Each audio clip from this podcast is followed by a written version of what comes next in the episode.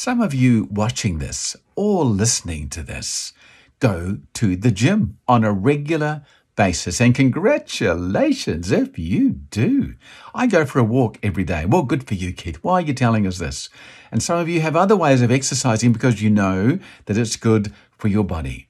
You know that it's good to get muscle development. You know that it's good to get respiratory function increases. You know all that. When we face up to challenges and problems in our life, we are exercising our brain. We are developing new connections with our neurotransmitters. We're developing new knowledge and new wisdom as we work our way through those challenges, those problems. So don't see the problems as disasters or failures or difficulties. See them like going to the gym or going for a walk. Hey, Keith, I don't like going to either. You don't know me very well. Hey, we all like to feel fit. We all like to do something in our life.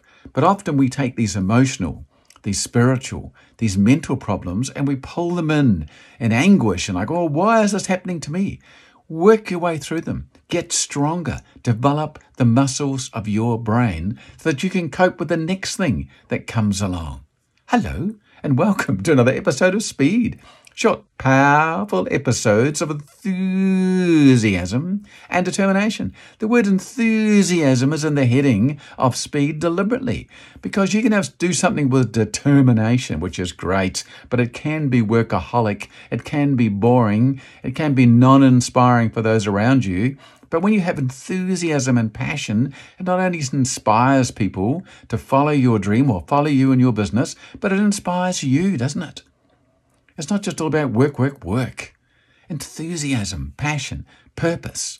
Move forward. See these challenges as growth spurts for your brain, as things that are helping you to become the person that you need to become, the person you were born to become, that amazing creation, that perfect person. There's never been anybody like you on this planet, and never will be again.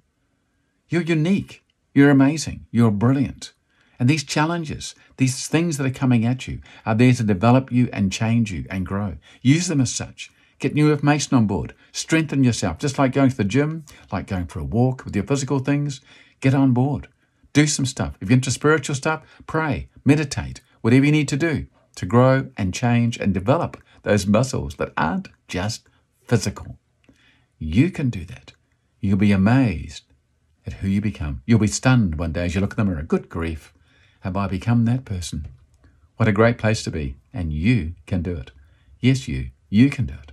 I believe in you. Thank you again for watching. I appreciate it. Have a fabulous day. Bye bye.